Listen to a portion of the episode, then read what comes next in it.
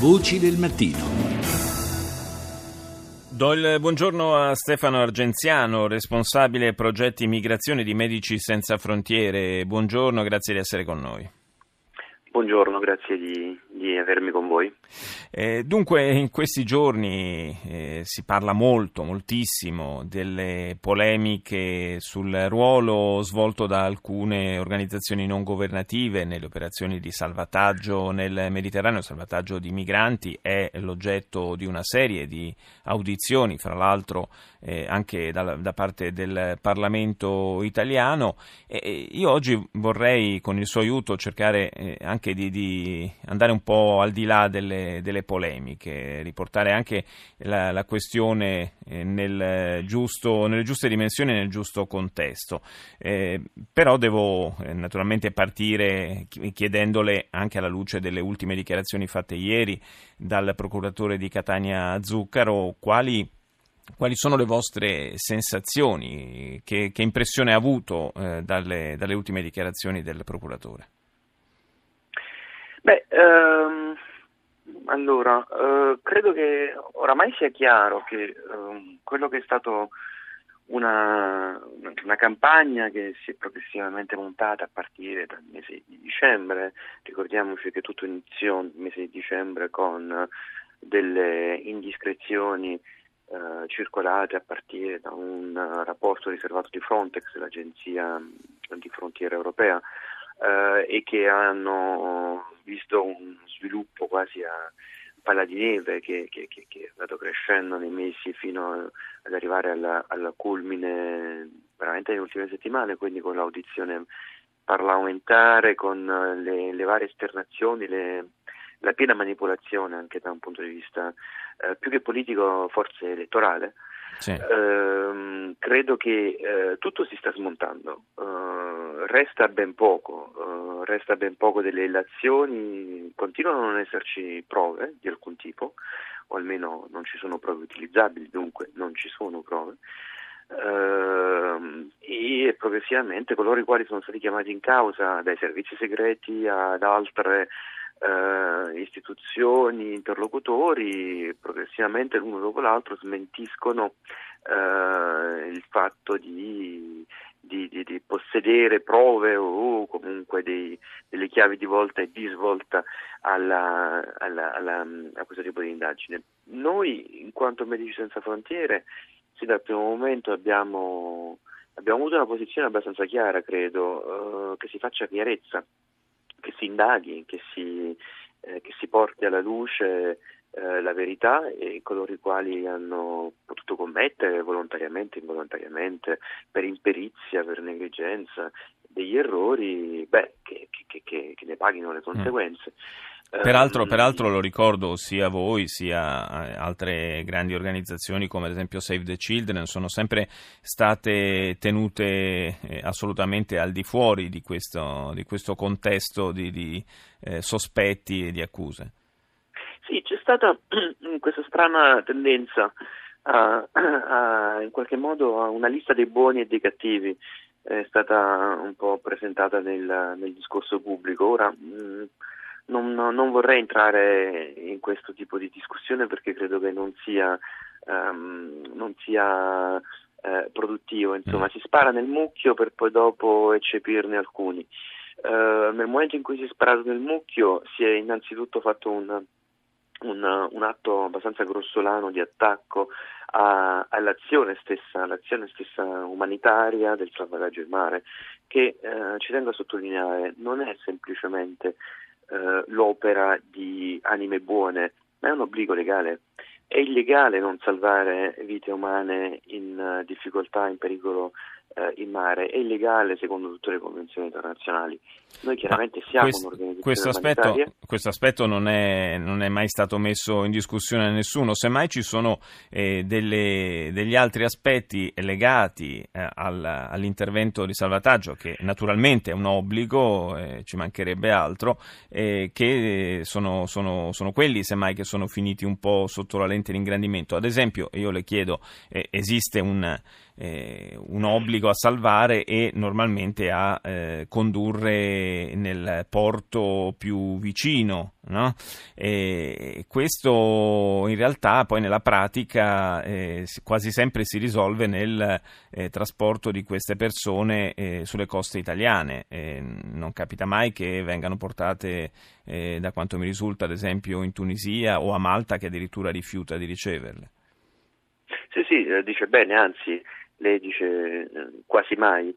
Eh, quasi sempre vengono portate in Italia, no, vengono sempre portate in Italia eh, perché anche quello è un obbligo di legge eh, che non è stabilito dalle, né dalle organizzazioni umanitarie né dai mercantili che anche intervengono eh, a volte nel salvataggio o i, i vascelli militari, ma è stabilito da regole e da norme internazionali.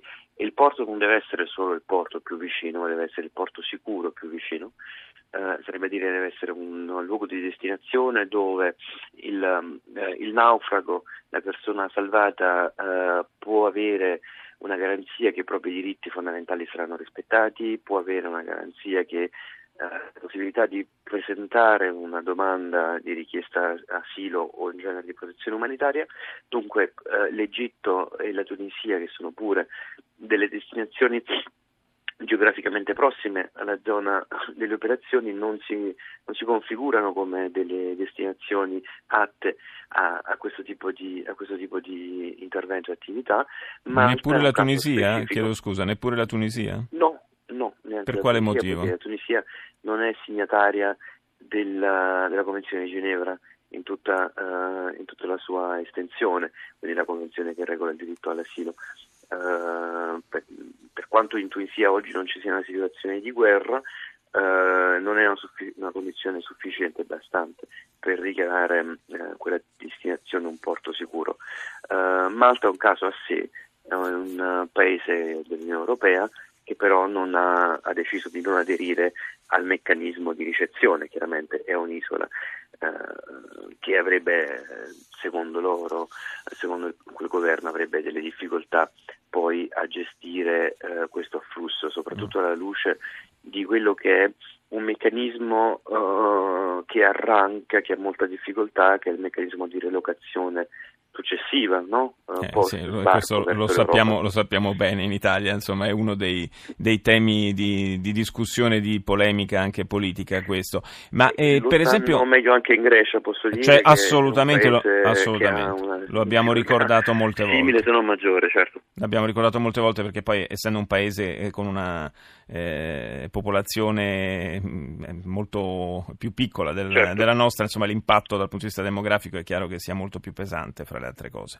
E c'è un... Um, un altro, eh, un altro, aspetto però che, eh, che va anche toccato, eh, qualcuno dice che la presenza di tutto questo apparato di, di, emergenza, non soltanto quello delle ONG, ma in generale anche quello rappresentato dalla, dalla, Marina Italiana, da Frontex, rappresenti una una sorta di, di, di calamita, ecco, insomma, che favorisca in qualche modo eh, con la sua sola presenza il, l'attività dei, dei, trafficanti di esseri umani, che tra le altre cose, e questo è uno delle, dei punti che sono stati eh, sottolineati anche dal procuratore Zuccaro, eh, ultimamente sarà un caso, ma non, non, vengono più praticamente arrestati scafisti perché abbandonano questa gente eh, subito fuori dalle acque territoriali libiche se ne tornano indietro.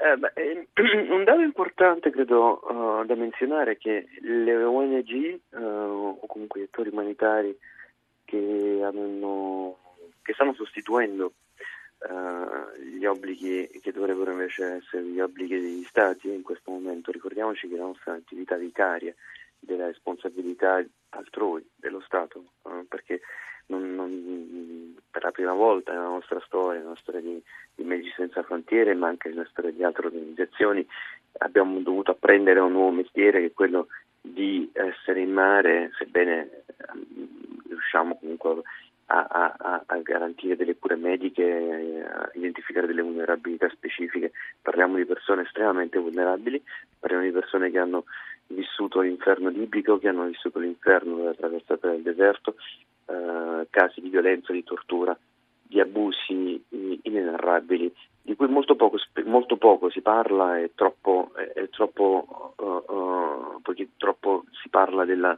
del lato sicure, di sicurezza e di controllo delle frontiere. Però, in, questo, um, in, questo, però eh, mi, mi, consenta insomma, di, di, appenderci una piccola medaglietta. Noi devo dire lo facciamo con grande frequenza. L'ultima volta in cui abbiamo sì, parlato sì, di questo dubito. argomento è due giorni fa, per dire. Insomma. Non dubito, non dubito. Faccio riferimento a un narrativo generale sì, sì, no, è vero, è da, da, polemiche di altra natura, insomma, che, che, che veramente dimenticano il fatto che abbiamo a che fare con una mortalità pari a quella di un conflitto di media intensità abbiamo a che fare con una condizione in cui prima si parlava dei luoghi eh, delle, degli eccidi e delle morti, parliamo del mare dove eh, nel servizio precedente invece nel mare c'è silenzio, non c'è un non luogo, non è possibile reperire il luogo dove mille persone sono scomparse e morte nei primi tre mesi, ma è successo lì quasi sotto i nostri occhi. Insomma. Certo. Um, in ogni caso, per ritornare al discorso, alla domanda che lei faceva... Sì, siamo proprio in chiusura, fattore, rapidamente. Grazie. Al fattore di attrazione, sì. uh, le ONG hanno fondamentalmente sostituito il ruolo che svolgevano i mercantili. Uh, eh, quindi e... diciamo, diciamo, che tutto va ricondotto un po' a un problema politico generale che invece viene sepolto e dimenticato grazie anche alle polemiche. Io ringrazio Stefano Argenziano di Medici Senza Frontiere e ci sentiamo più tardi.